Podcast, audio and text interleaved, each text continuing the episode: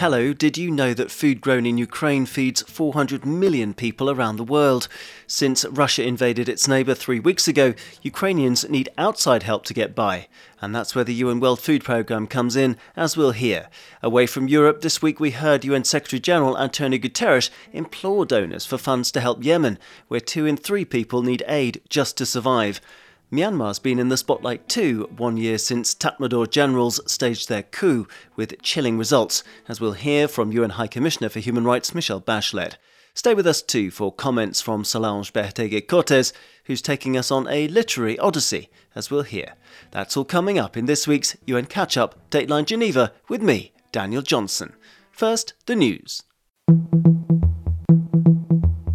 War in Ukraine risks seeing 90% of the country free fall into poverty and extreme vulnerability, 3 weeks since Russia invaded its neighbour.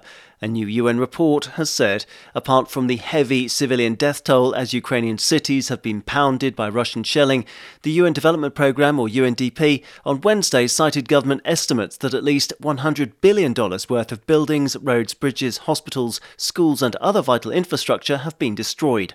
1 in 2 Ukrainian businesses have shut down completely, while the other half has been forced to operate well below capacity. UNDP warned that if the conflict drags on, and if more support to the country is not forthcoming quickly, it could wreck almost 2 decades of economic progress. To help prevent these shocks and protect hard-won development gains, we need peace now, said UNDP Administrator Achim Steiner. Early UN estimates indicate that nearly 3 in 10 people in Ukraine need life-saving assistance. Based on the current direction of the fighting, 18 million people will likely be affected, and more than 7 million may have to flee their homes. A funding crunch has put millions of people in Yemen at risk of catastrophe. UN Secretary-General António Guterres has said in support of a $4.3 billion appeal to fund the relief effort in the war-torn country. Since the appeal on Wednesday, 36 donors pledged nearly $1.3 billion towards the response. And after more than 7 years of war in the impoverished Arabian state, tens of thousands of civilians, including at least 10,000 children, have died, Mr. Guterres said. And he added that for millions of internally displaced people, life is a daily struggle for survival, and that their plight is getting worse. Food rations have just been reduced for 8 million people with devastating consequences. And 1 million women and girls may lose access to reproductive health and gender-based violence services, a death sentence in a country where 1 woman dies every 2 hours from complications during pregnancy and childbirth due to preventable causes. I implore all donors to contribute generously. To make matters even harder, a lack of funding has forced the UN and partners to scale back or close around 2/3 of life-saving projects. In the coming weeks, nearly 4 million people in major cities may also lose access to safe drinking water. To Myanmar, where security forces have killed at least 1,600 people and detained more than 12,500 since the military coup last year, the UN Rights Office has said. In a new report released on Tuesday warning that serious rights abuses uncovered in Myanmar may amount to war crimes and crimes against humanity, UN High Commissioner for Human Rights Michelle Bachelet appealed to the international community to take concerted, immediate measures to stem the spiral of violence there. The report's findings indicate that military and security forces bombarded populated areas with airstrikes and heavy weapons and deliberately targeted civilians. Many victims were shot in the head, burned to death, arbitrarily arrested, tortured or used as human shields, said UN Rights Office spokesperson Ravina Shamdasani. Mass killings have taken place. In July, in Sagang region, soldiers killed 40 individuals in a series of raids. Villagers found the remains of some victims with their hands and feet still tied behind their backs. At least 440,000 others have been displaced since the military takeover on the 1st of February 2021, the UN report said. A further 14 million are in need of urgent humanitarian assistance, but aid deliveries have been largely blocked by the military in new and pre-existing areas of need, the report noted. The headlines there, and now back to Ukraine, where, as we've been hearing, there are huge humanitarian needs already. After power outages and food and water shortages and discriminant attacks on supply chains, 3 weeks since the Russian invasion.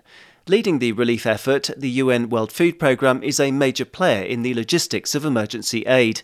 To find out more, I spoke to Abeer Atifa, a World Food Programme senior spokesperson who's on assignment in Poland for the Ukraine crisis. Here she is now.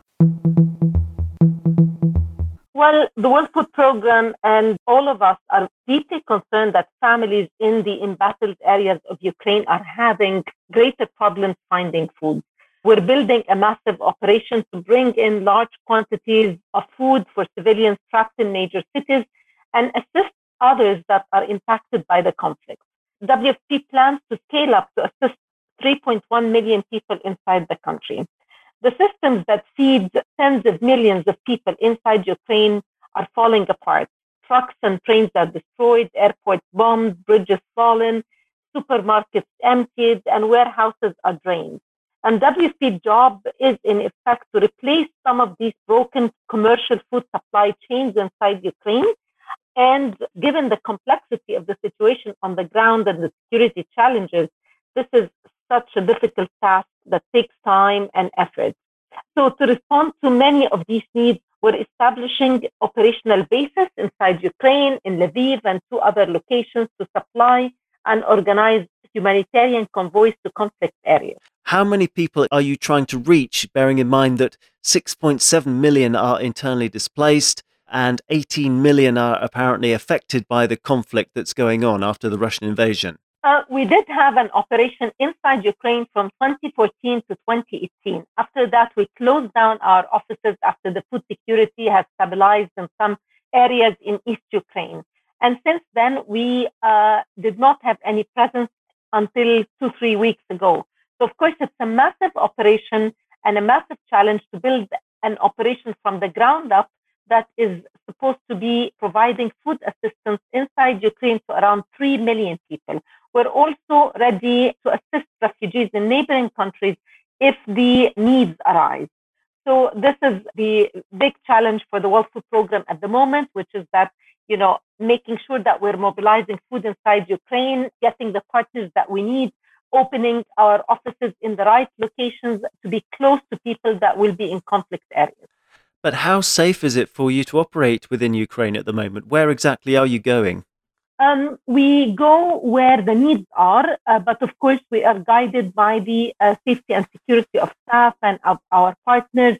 At the moment, we have an office in the western city of Lviv in Ukraine, and from there we're also working on establishing presence in other locations. We did have a team in Kiev, but we had to move them around because the situation was getting very intense at one point. And, you know, our World Food Programme colleagues had to leave Kiev and go to other locations. Are you working with other UN agencies? Because, of course, the World Health Organization is really worried about healthcare workers and the lack of medical supplies. I mean, it would make sense to do so, wouldn't it? Of course, we work all under the UN flag. Interagency convoys are being negotiated to get into conflict areas. So we're one team and everything will be mobilized under the UN flag. We're extremely concerned about some of the difficult situations, be it lack of medical supplies or food supplies or water in some of the embattled areas. And just staying with those embattled areas, the areas that are being bombed, Mariupol is the one that most people will have heard about. They haven't had any supplies for a long time since the start of the invasion on the 24th of February. So what's the latest that you have from there, please, in terms of people's food security? Unfortunately, all the ceasefires and the negotiations for safe humanitarian access has failed. So we haven't been able to get with supplies into Mariupol. The reports, of course, that are coming from inside is that there are a lot of food shortages, no water, no medical supplies. It's a situation that we know from experience from other parts of the world is that once you cut off supplies, you're going to see hunger, you're going to see people dying without medicine. It's not the first time we've seen that. So we can only imagine what is happening inside Mariupol. All right, Abeer Atifa from the World Food Programme, last question to you then. We're all conscious of inflation, global inflation, and the insecurity in the markets and commodity markets caused by the Russian invasion. We also know that Ukraine and Russia account for massive amounts of global wheat and maize. So presumably this has a knock-on effect on the World Food Programme's operational costs. How much do you need to keep this huge operation going? First of all, with global food prices at an all-time high, the World Food Programme is concerned about the impact of the Ukraine crisis on food security globally, especially hunger hotspots. The consequences of the conflict in Ukraine are already radiating outwards, and we have a wave of collateral hunger that's spreading around the globe. Between Russia and Ukraine, we have 30% of the exports of wheat and some major agricultural products like all sunflower oil and sunflower seeds, gas. It is going to be massive. The impact on WFP's operation alone is that we're going to have around $71 million per month extra cost for the food that we used to procure at the same cost few months ago. Ukraine is the second largest country in terms of the food that we purchase for our operations worldwide, like in Yemen, Syria, and many of the countries around the world. This is also going to have a massive impact on the humanitarian world. We are already suffering and struggling to get enough resources to support the people in West Africa, in Somalia, in Ethiopia, in Afghanistan, Yemen, Syria. So having one more conflict on top of this is going to already add to our very much stretched budget. And very last question, Abeer, how much longer can the World Food Programme continue to bear that extra cost? It's going to be difficult. If we have the donor support, we can take it longer. But of course, with the stretched budget of the donors that have also been giving quite generously for the last few years, I think it will be a big challenge. Many thanks to Abeer Atifa from the World Food Programme. We'll hope to catch up with her as the emergency unfolds and as more aid reaches the country. Now, to mull over all this, I have with us our regular guest, Solange Behategui-Cortez. She's with me now for closing comments. Hi, Sol. Hola, Daniel. In his Dictionnaire Philosophique, Voltaire said that war always brings plague and famine in its wake. This is so true, Daniel. The war in Ukraine has global consequences. In a few months, or even weeks, tens of millions of people living thousands of kilometers away from Ukraine will suffer hunger. Because Russia and Ukraine are major exporters of grain and Ukraine is WFP's second largest supplier, the Russian invasion will have an impact on the humanitarian world. In West Africa, in Somalia, in Ethiopia, Afghanistan, Syria, and Yemen. What we do here has an impact there, and vice versa. Actions and solutions must be coordinated, and more than ever, we need multilateralism as our only flag.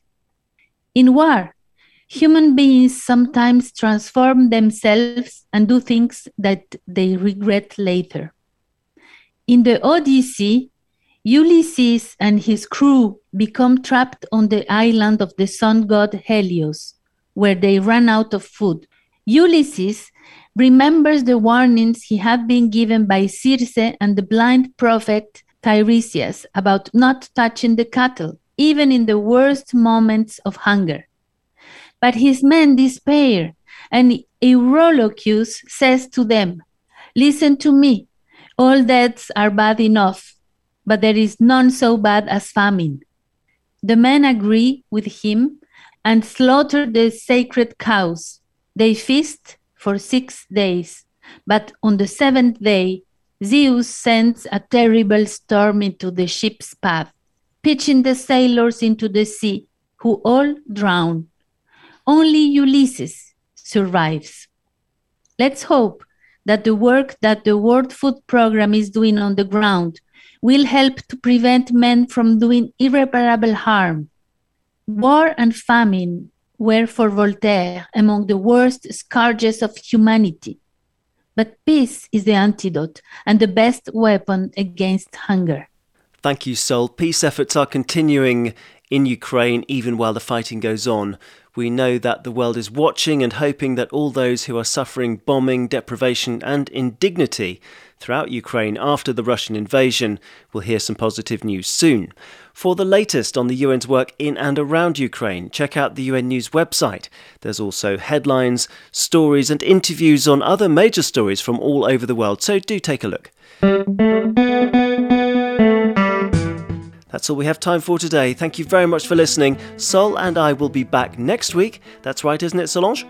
Yes. See you next week, Dan. Te veo la próxima semana. How about that? See you then. Bye-bye for now. Ciao, Daniel.